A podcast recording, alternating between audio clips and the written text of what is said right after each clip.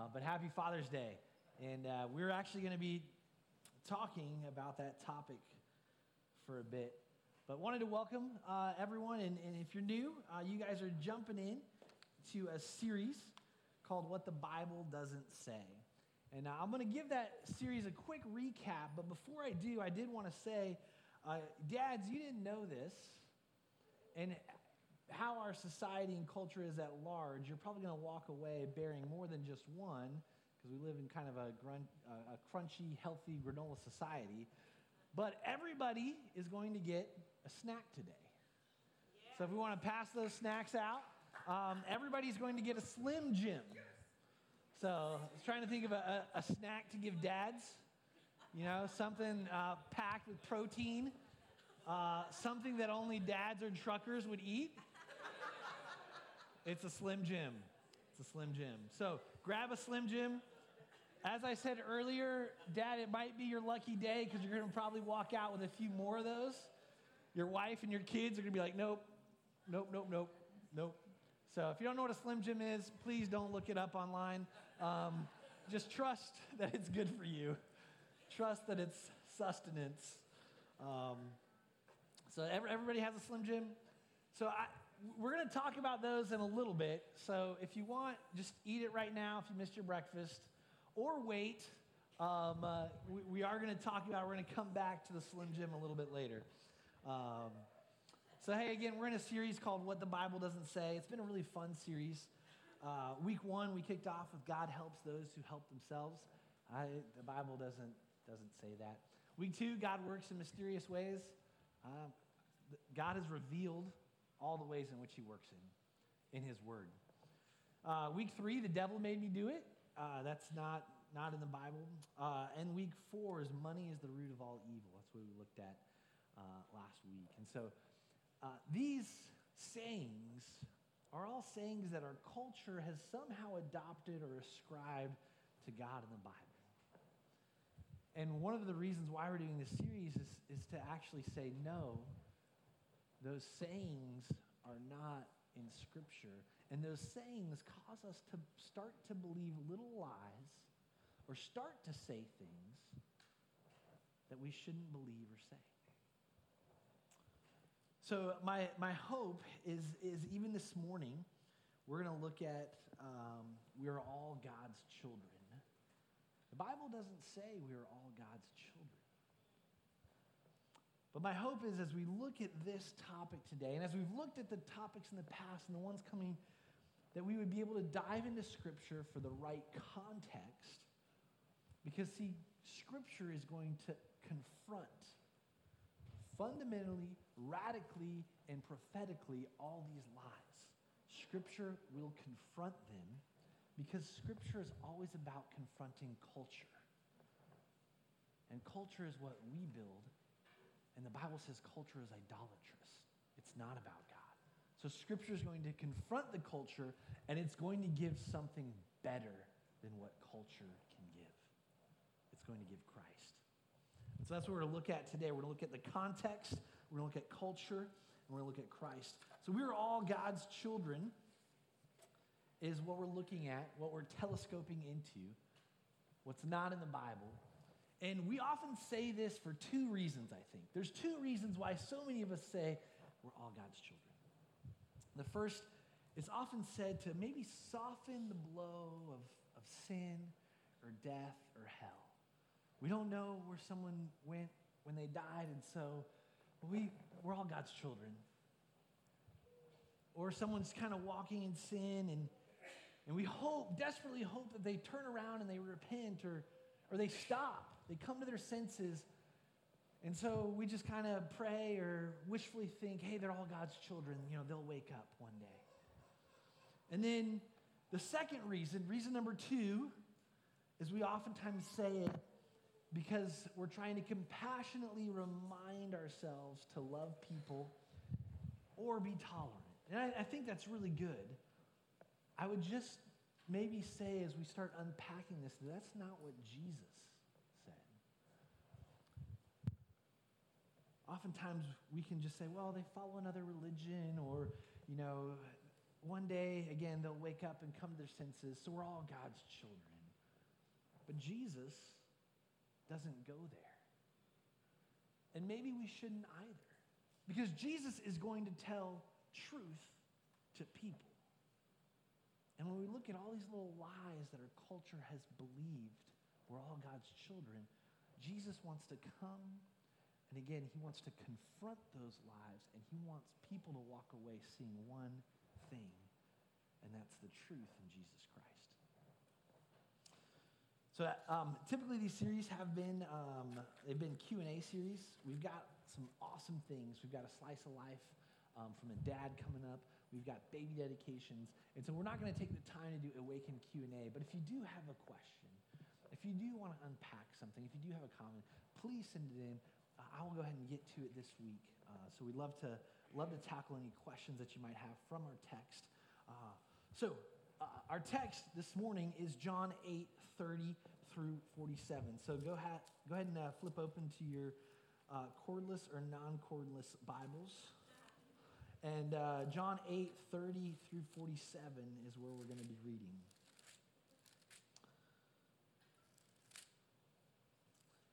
And uh, I'd love just to, to read this for us.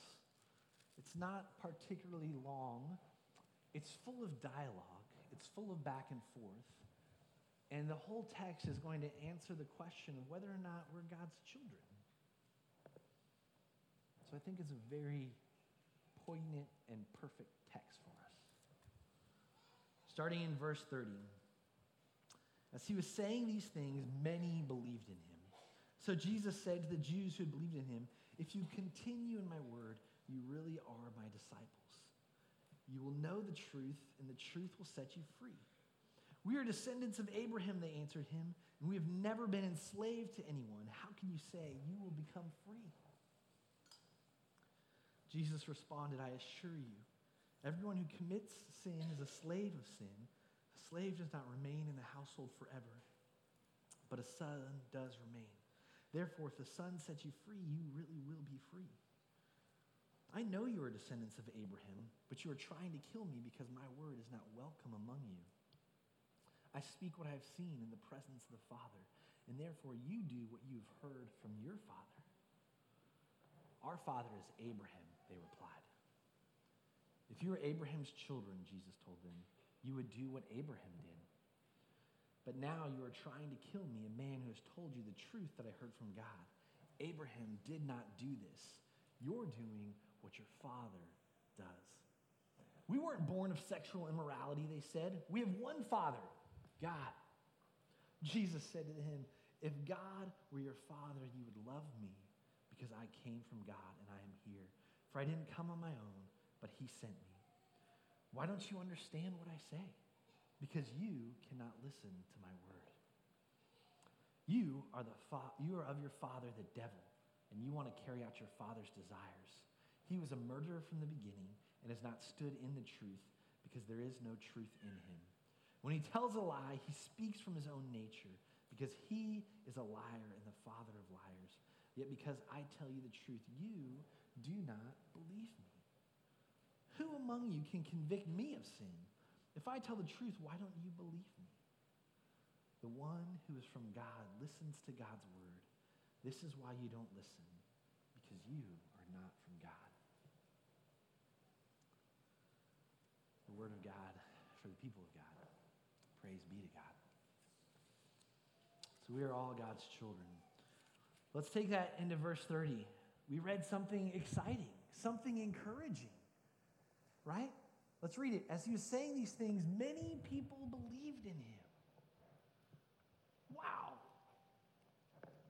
But Jesus is going to begin to enter into their belief. He enters and he exposes it for not true belief. And this happens a few chapters earlier, right? Jesus does all these miraculous signs and wonders.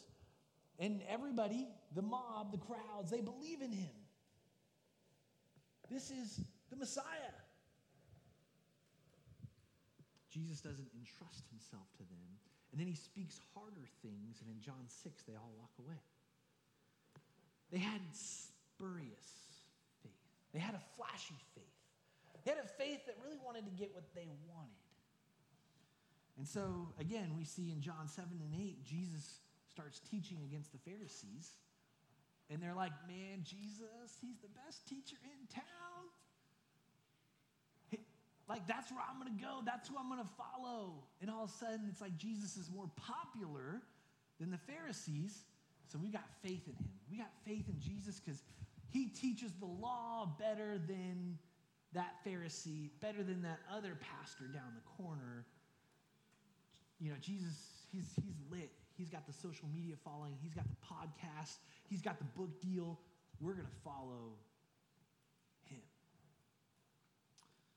And Jesus, again, he's going to enter into this sort of belief and he's going to expose it for unbelief. He does that in verses 31 and 32. And he starts talking about what does disciple really discipleship really looks like. And he says if you continue in my word, you will know truth. And the truth will set you free. Now, this is one of those other sayings that we love, right, in America. The truth will set you free. And we got some great Jack Nicholson lines like, you can't handle the truth. And I think we love that saying, but again, we've read in this story that it's not really the truth that sets you free. Again, that's probably like part two. That's like a, like a whole other series. It's not really the truth that sets you free, it's the Son that sets you free. And so Jesus is saying if you know the truth, then you're going to know who his identity is, what his mission is. And he's going to say later in John that he is the way, the truth, and the life. So it's not really the truth that's going to set you free, it's knowing who is at the center, knowing and having a relationship with the truth that will set you free. The Son sets us free. Knowing right and wrong isn't going to set us free. It didn't set us free in the garden, it's not going to set us free now. Knowing morality is not going to set you free. Knowing that you should probably not get angry versus exploding, that's not going to set you free. Jesus Christ is going to set you free. And this is what's powerful, and, and this is what's so amazing about this word freedom. When we start to study it, it really is about not just freedom, it's about making you. And that's really the, the, the, best definition out of the Greek is it's about making you. And then when we start looking at Scripture and all of Scripture, what is God doing? He's making a people in the garden that worship him and love him. And they fell. And then he's making Abraham to follow him and go on a journey with him. And then he's making a people, delivering them, rescuing them from slavery in Egypt. But he's delivering them and bringing them to freedom to worship. You see, freedom in the Bible is, is never about what you want to do. In America, that's what we think it's about, right? America, Fourth of July coming up, do what we want. That's not freedom. Freedom in Scripture is about getting to worship the Creator who created you. That's what true freedom in Scripture is. Everything else that you do, Scripture actually says you're enslaved to it. So, verses 33 through 38, we get this great dialogue and the Jews fire back, right? Jesus says he will make them free. Again, if you're a regular Jew and you're listening to that, alarm bells are going off in your head because it's like, you're not going to make anything. Abraham, our father, believed in God. It was credited to him as righteousness and went on a covenant and had a covenant with God. That's what makes us a Jew.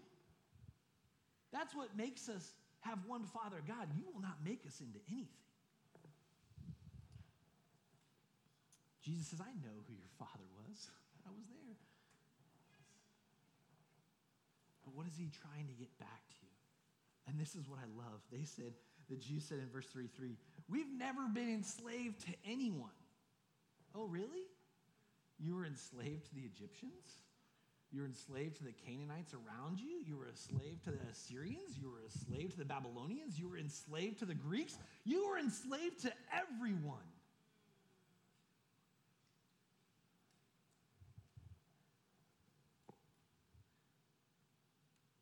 we can be enslaved to so many things as well in our life, particularly as dads. We can be enslaved to prestige and power. Can be enslaved to popularity. We can be enslaved to knowledge of so many other things, but not God's word. And this is what Jesus says. He says the real problem, the real problem is that you don't have God's word among you. His word is not welcome among you because he says if it does, you would realize that God's desire is to adopt you. That's why I was sent as the adoption agent of the Father to bring you into the family. And you know what? When you're adopted in the family by the Son, you stay in the family forever. But the thing is, if you're a slave, you're going to be kicked out of the family. And Jesus says, My word is not welcome among you. So let's keep going in verses 39 through 41. The, the Jews double down, right? They double down on our fathers Abraham. Jesus just taught them that actually, I will be your father. But they double down. I think we do this all the time, uh, just even as a dad. Hey, sometimes I double down on trying to be right, trying to get my way, or trying to win the argument against my wife, or trying to tell my kids to do it this way instead of maybe listening to them. I doubled down on some things that I probably shouldn't double down on. Well, the Jews do the same thing. Our father is Abraham. So Jesus again patiently instructs. Don't you love that? One of the signs of a father is patient instruction. And Jesus said, if you are Abraham's children, you would do what Abraham did. And so then we have to ask ourselves, well, what did Abraham do? We're just going to pick one verse from Genesis 26, going all the way back. I mean, the Abraham narrative is, is quite lengthy, but one verse sums it up. Genesis 26, verse 5. Because Abraham listened to my voice and kept my mandate, my commands, my statutes, and my instructions. What did Abraham do? He listened to God's voice and he kept his commands. He kept relationship. He followed.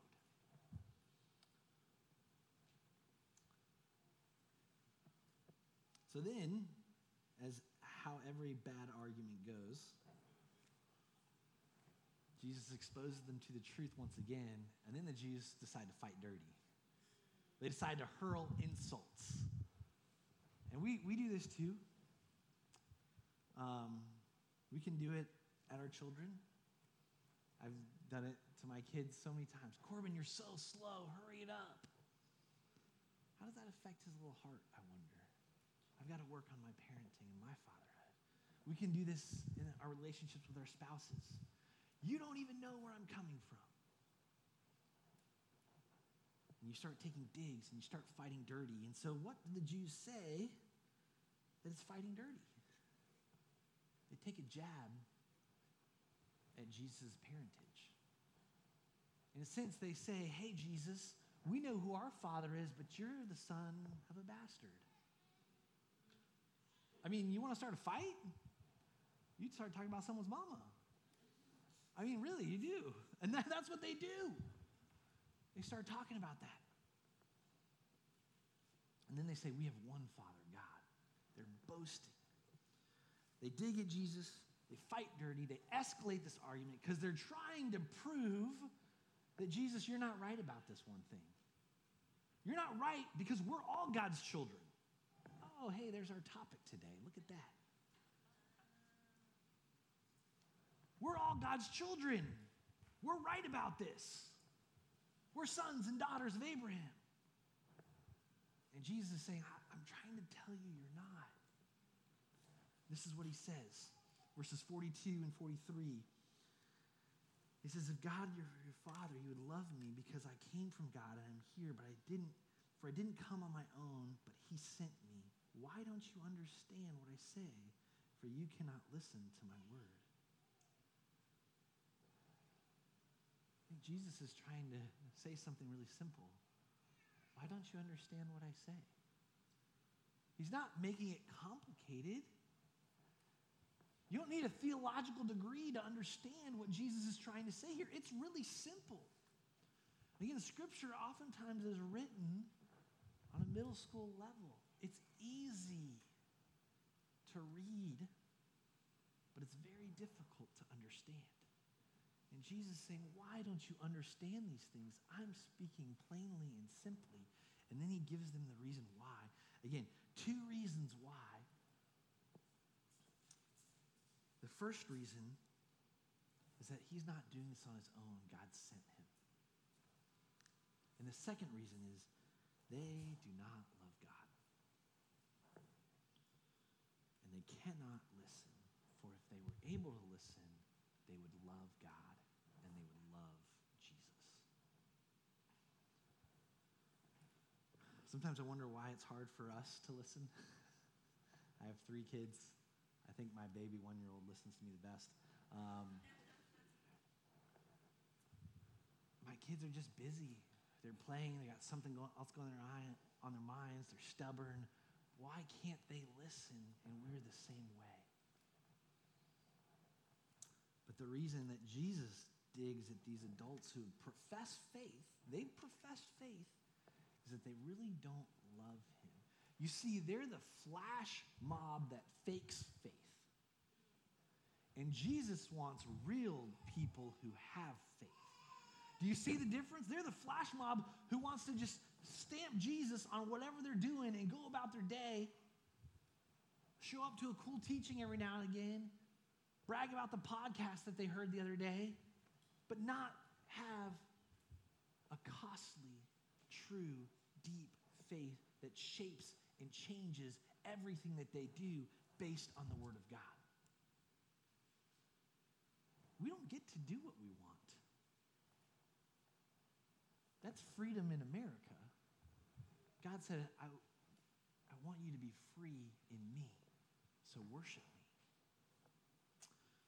And that's what love is when you begin to follow the commands of Christ. So we're all God's children, and this prophetically, fundamentally reaches the climax in verse 44 when Jesus says, you are of your father, the devil. I think that was kind of like a mic drop. You know, Jesus was just kind of like, boom, you're your father, the devil. I wonder how difficult that teaching is sometimes for us to hear in the church. If Jesus is up here and uh, uh, again, a stadium full of people, a flash mob full of people, and he says the same thing to them You're of your father, the devil. And then he says, here's why. You're of your father, the devil, because the devil is the one who carries out lust. The devil is the one who murders. The devil is the one who speaks lies. It comes from his very own nature. And the people who are, again, the flash mob claiming to profess faith in God are doing all those things. And so it challenges us to begin to examine our faith and then we see this beautiful contrast. It's not in English, um, it's in Greek. And it's a beautiful contrast. Some of you uh, English nerds and English teachers might love it. Uh, it's a contrast built on demonstrative pronouns. Um, and this is what's so cool about it is this verse what jesus is saying is god himself sent me to you to love you to adopt you so that you could hear my word. And then he contrasts it with Satan. Satan himself, from his very nature, is liar. So Jesus is setting up this confrontation all through the use of pronouns. Some people are nerding out right now, like three of you. all through me, myself included, so four. Maybe five. I see you, Francisco. He's setting up this confrontation. We're not all God's children. You're either God's or you're your father's. And you've got to make a singular choice. are you going to believe that God Himself, out of His very nature, sent His Son to shoulder your sin and your depravity on the cross and rise again in new life to give you that same new life? Again, God sent His Son Jesus as the adoptive agent. This is the adoption paperwork. Are you going to believe that? If so, you are God's child. The other side of it is hey, the devil himself is your father because you are indifferent to God's word and you do what you want to do because you think you're free. And you are not shaped by the love of Christ and by the words, his words.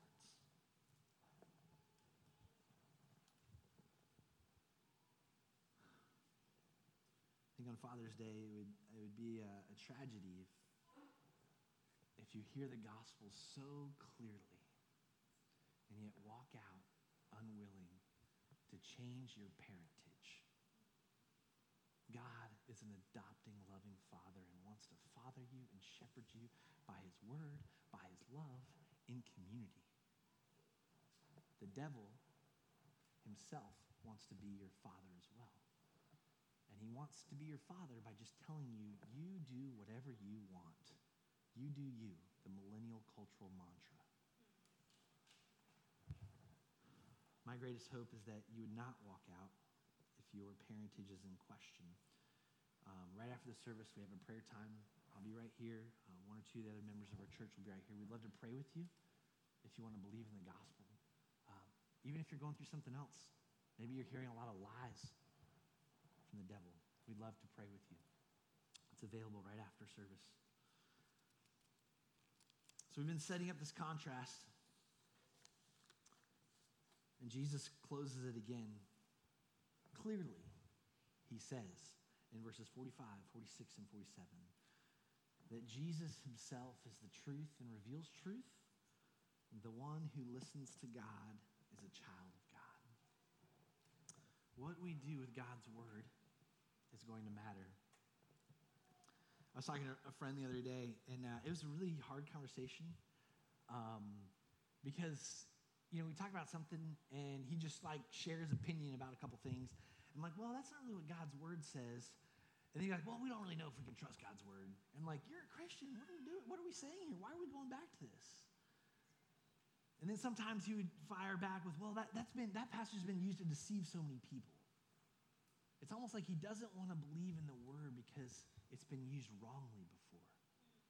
God's word has been used wrongly throughout the centuries. Again, what the Bible doesn't say.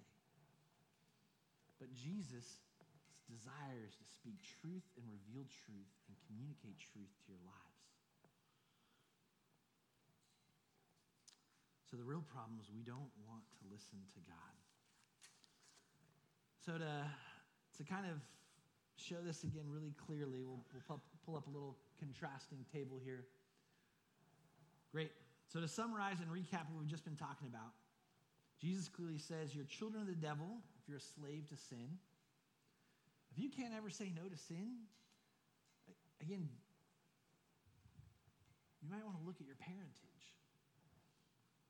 I'm not saying, like, we've all stumbled, we've all fallen, we've all sinned.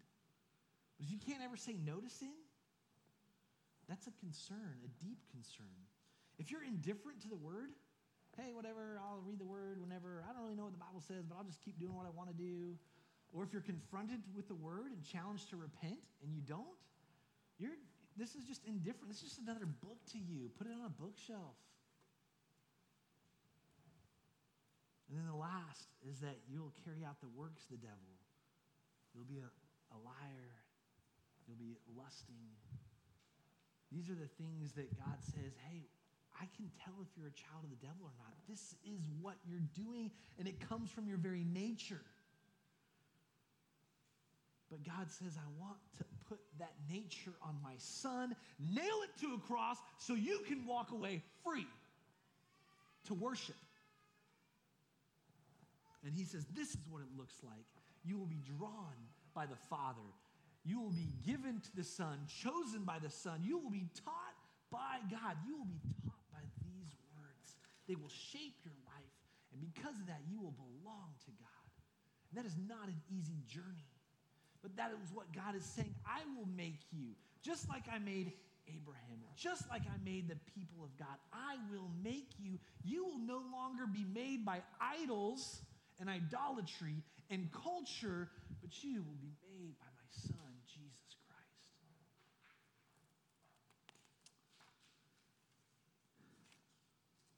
Amen. So, Slim Jims.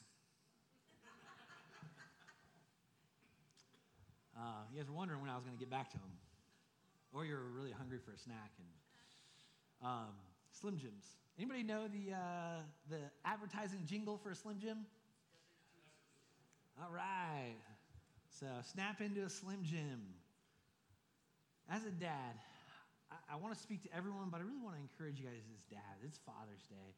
If there's one day of the year that I can kind of roll up my sleeves a little bit and throw some punches towards dads, it's today. Because I also punch myself. I've actually been knocking myself out a lot. Snap into God's word. Are you taught by the word of God? Or are you indifferent to it? Yeah, I'll get time to get into God's word today, maybe. We don't think about our work, or our wives, or our children that way. We want to see them. But yeah, if I have time, I'll, I'll get to it. Snap into God's word. The second thing is that, Dad, I found that oftentimes the level of my anger and my frustration at things is entirely dependent on how well I'm snapping into God's word. I'm angry when I'm not in God's word. But when I'm being humbled and taught by God,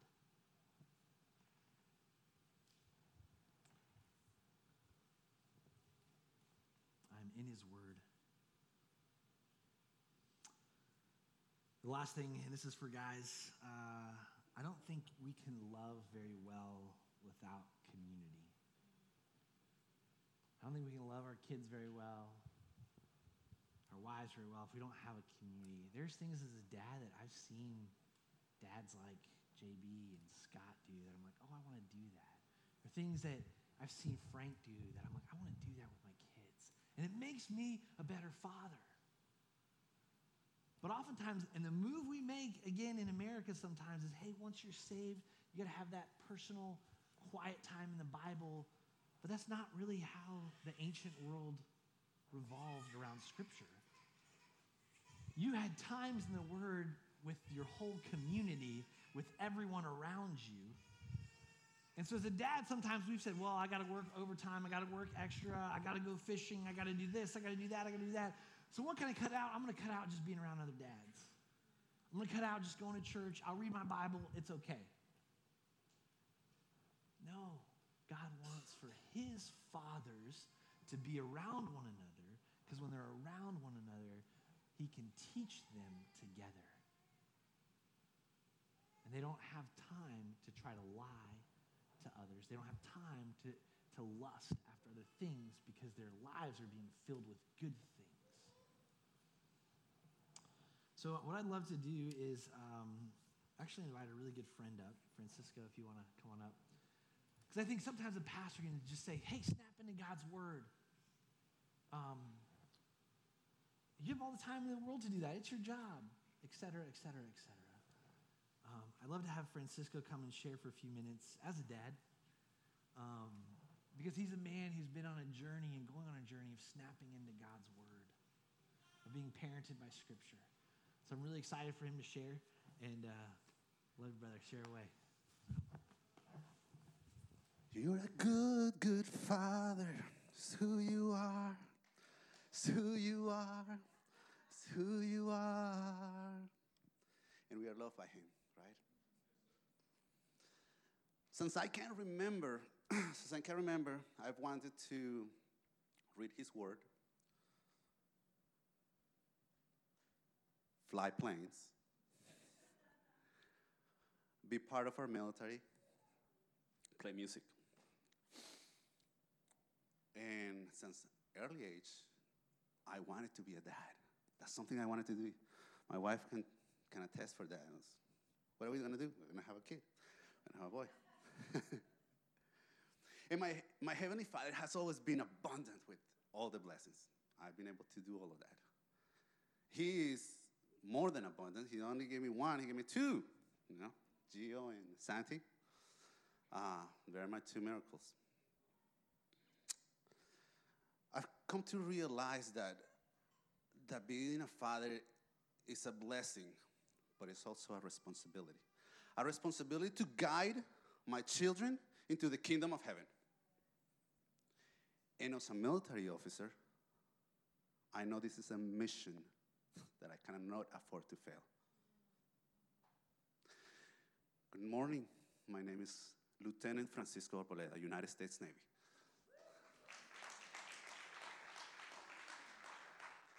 And I'm here to share a little bit of what is being a dad and what authority God has shared with me about being a dad.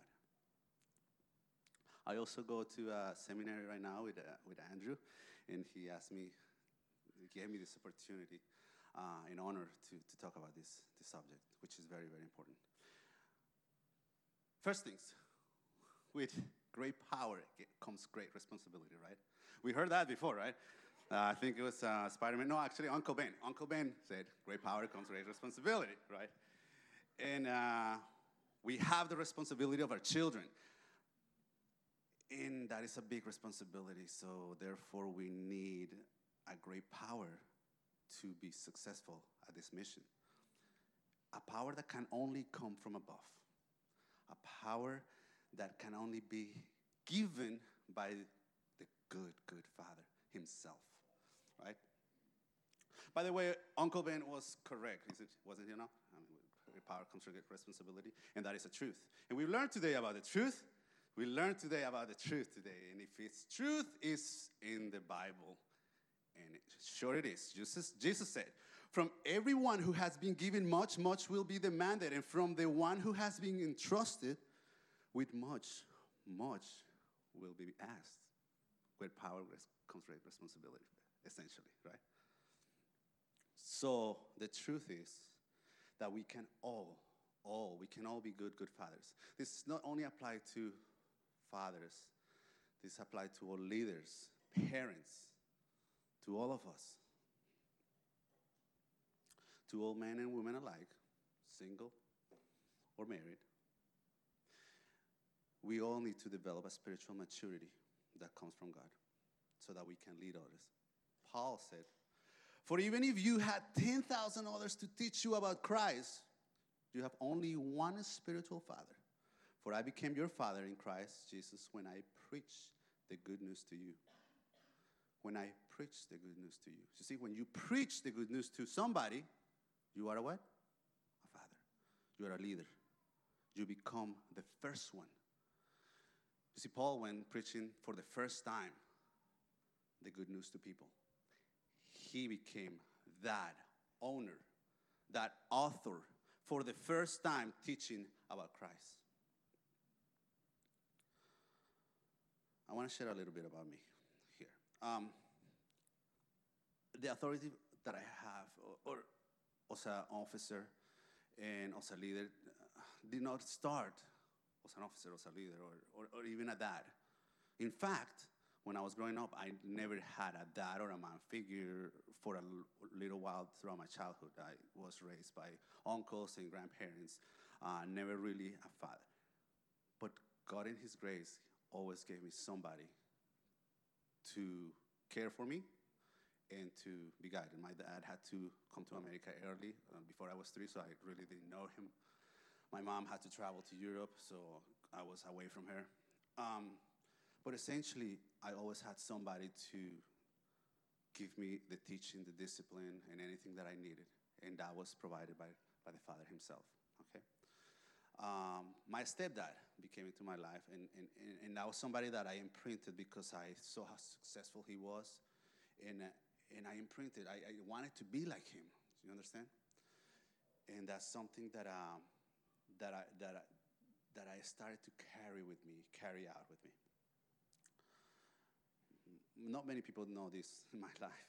My wife knows, uh, and she uh, and she also uh, looks with respect to my stepfather because he kind of made me uh, from early childhood the man I am, and then from there the military and other other father figures came into my life. But what is to be a father? What, is, what, what does that word mean?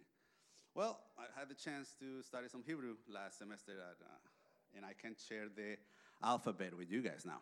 um, I can share, no, I'm not going to change all the letters. I'm going to change only the Aleph bet.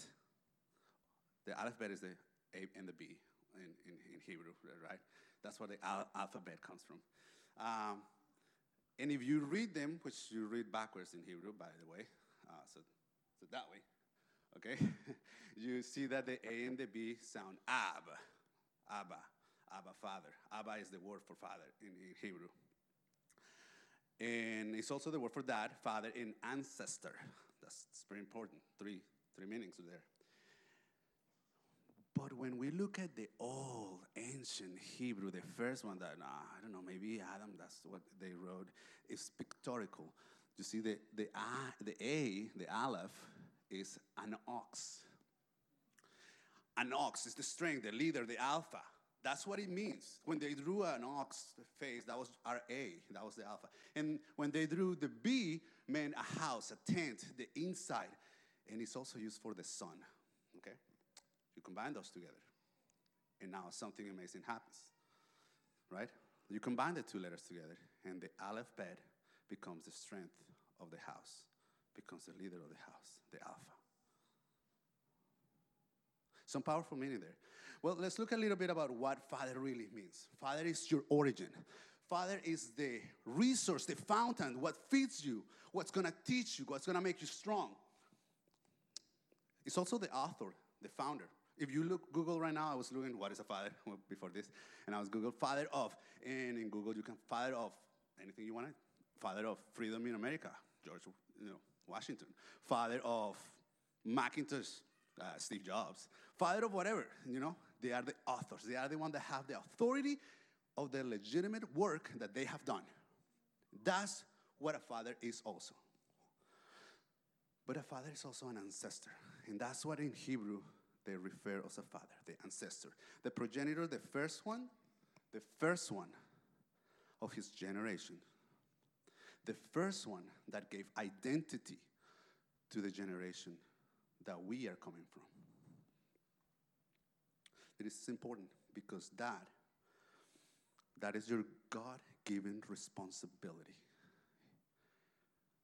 Right now, where you are, whoever you are, you are a leader, and your generation will come sometime.